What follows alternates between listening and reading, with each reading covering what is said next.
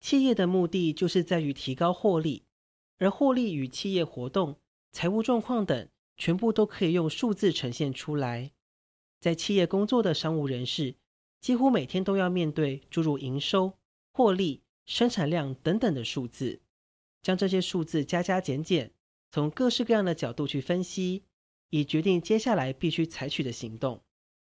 正因为商务人士和数字之间，有这种怎样也无法切开的紧密关系，想当然尔，对数字的敏锐度，在商务上会是一项相当被看重的技能。在锻炼你的职场计算力一书中，作者举例：若你是个在会谈时连简单的计算也通通要仰赖计算机的人，别人肯定会认为这个人连这种简单的计算都得拿出计算机，对数字恐怕不怎么敏锐，甚至还可能让人觉得。这个人对数字不敏锐，真的可以信赖他吗？另一方面，在会谈中可以利落地运用心算，并以各式各样的数值来佐证说明的人，别人一定会认为这个人对数字真敏锐，很有说服力呢，而放心的将业务交给他办，是吧？再举一个例子，向上司报告明年的业绩目标时，以下两种方式哪一种比较好呢？第一种是与去年度相较之下。本年度的获利较为缩减，因此明年度必须努力提升获利，以达营业目标。第二种报告方式是，去年度的获利为四亿五千万元，但本年度的获利只有四亿，明年度的营业目标是五亿元，也就是必须提升今年获利的百分之二十五为目标。前一个方式不带数字，而第二种则是佐以数字做说明。像这种清楚明白举出数字，不但有说服力。要传递资讯给对方也比较容易。另外，第一种方式只有说必须努力，没有明白指出努力的目标；而第二种方式却有明确点出努力的目标是要提升百分之二十五。一旦有了明确的目标，就可以针对目标思考合适的方案。在日积月累之下，平时就能佐以数字发言的人与无法那么做的人之间。两者发言的说服力终会产生难以追平的悬殊差距。另一方面，或许有人会觉得靠电脑或计算机就好了，就算不会心算也没关系。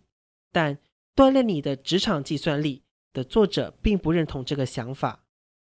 当你在办公桌前作业时，是可以随意的使用电脑或计算机，没错。但若身处于会议中之类的情况呢？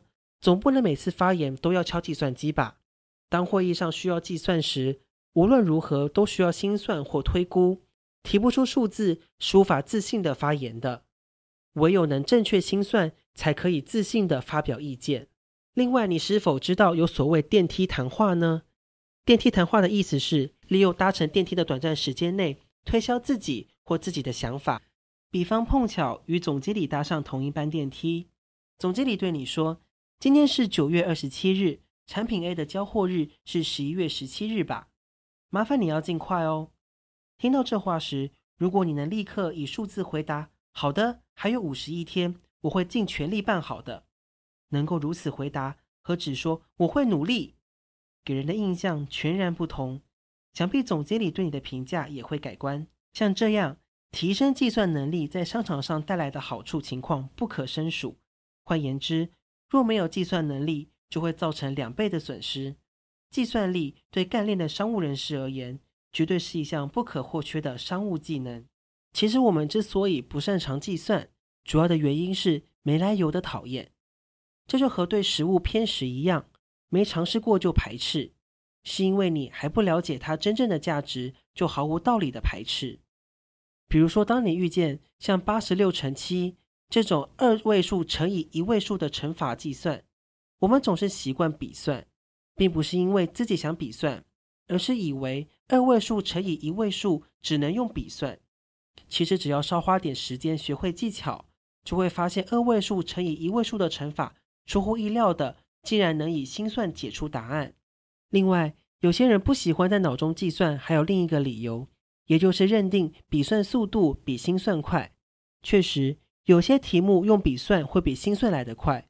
不过也有很多情况下，心算会比笔算快得出答案。第一次用刚知道的心算法计算问题时，你应该会这么想：什么嘛，我用笔算不是比较快吗？与其心算，我还不如用笔算。会这么想的人，还请在能迅速的心算之前稍微忍耐一下，只要多练习，就能快速的算出正确答案了。初次挑战新方法时，由于不熟悉方法，所以很可能没办法算得很快。然而，只要多加练习，就可能越来越熟悉新的算法，也能够迅速的计算了。在练习过程中，相信您会发现，不知什么时候开始，自己心算的速度可以比笔算快了。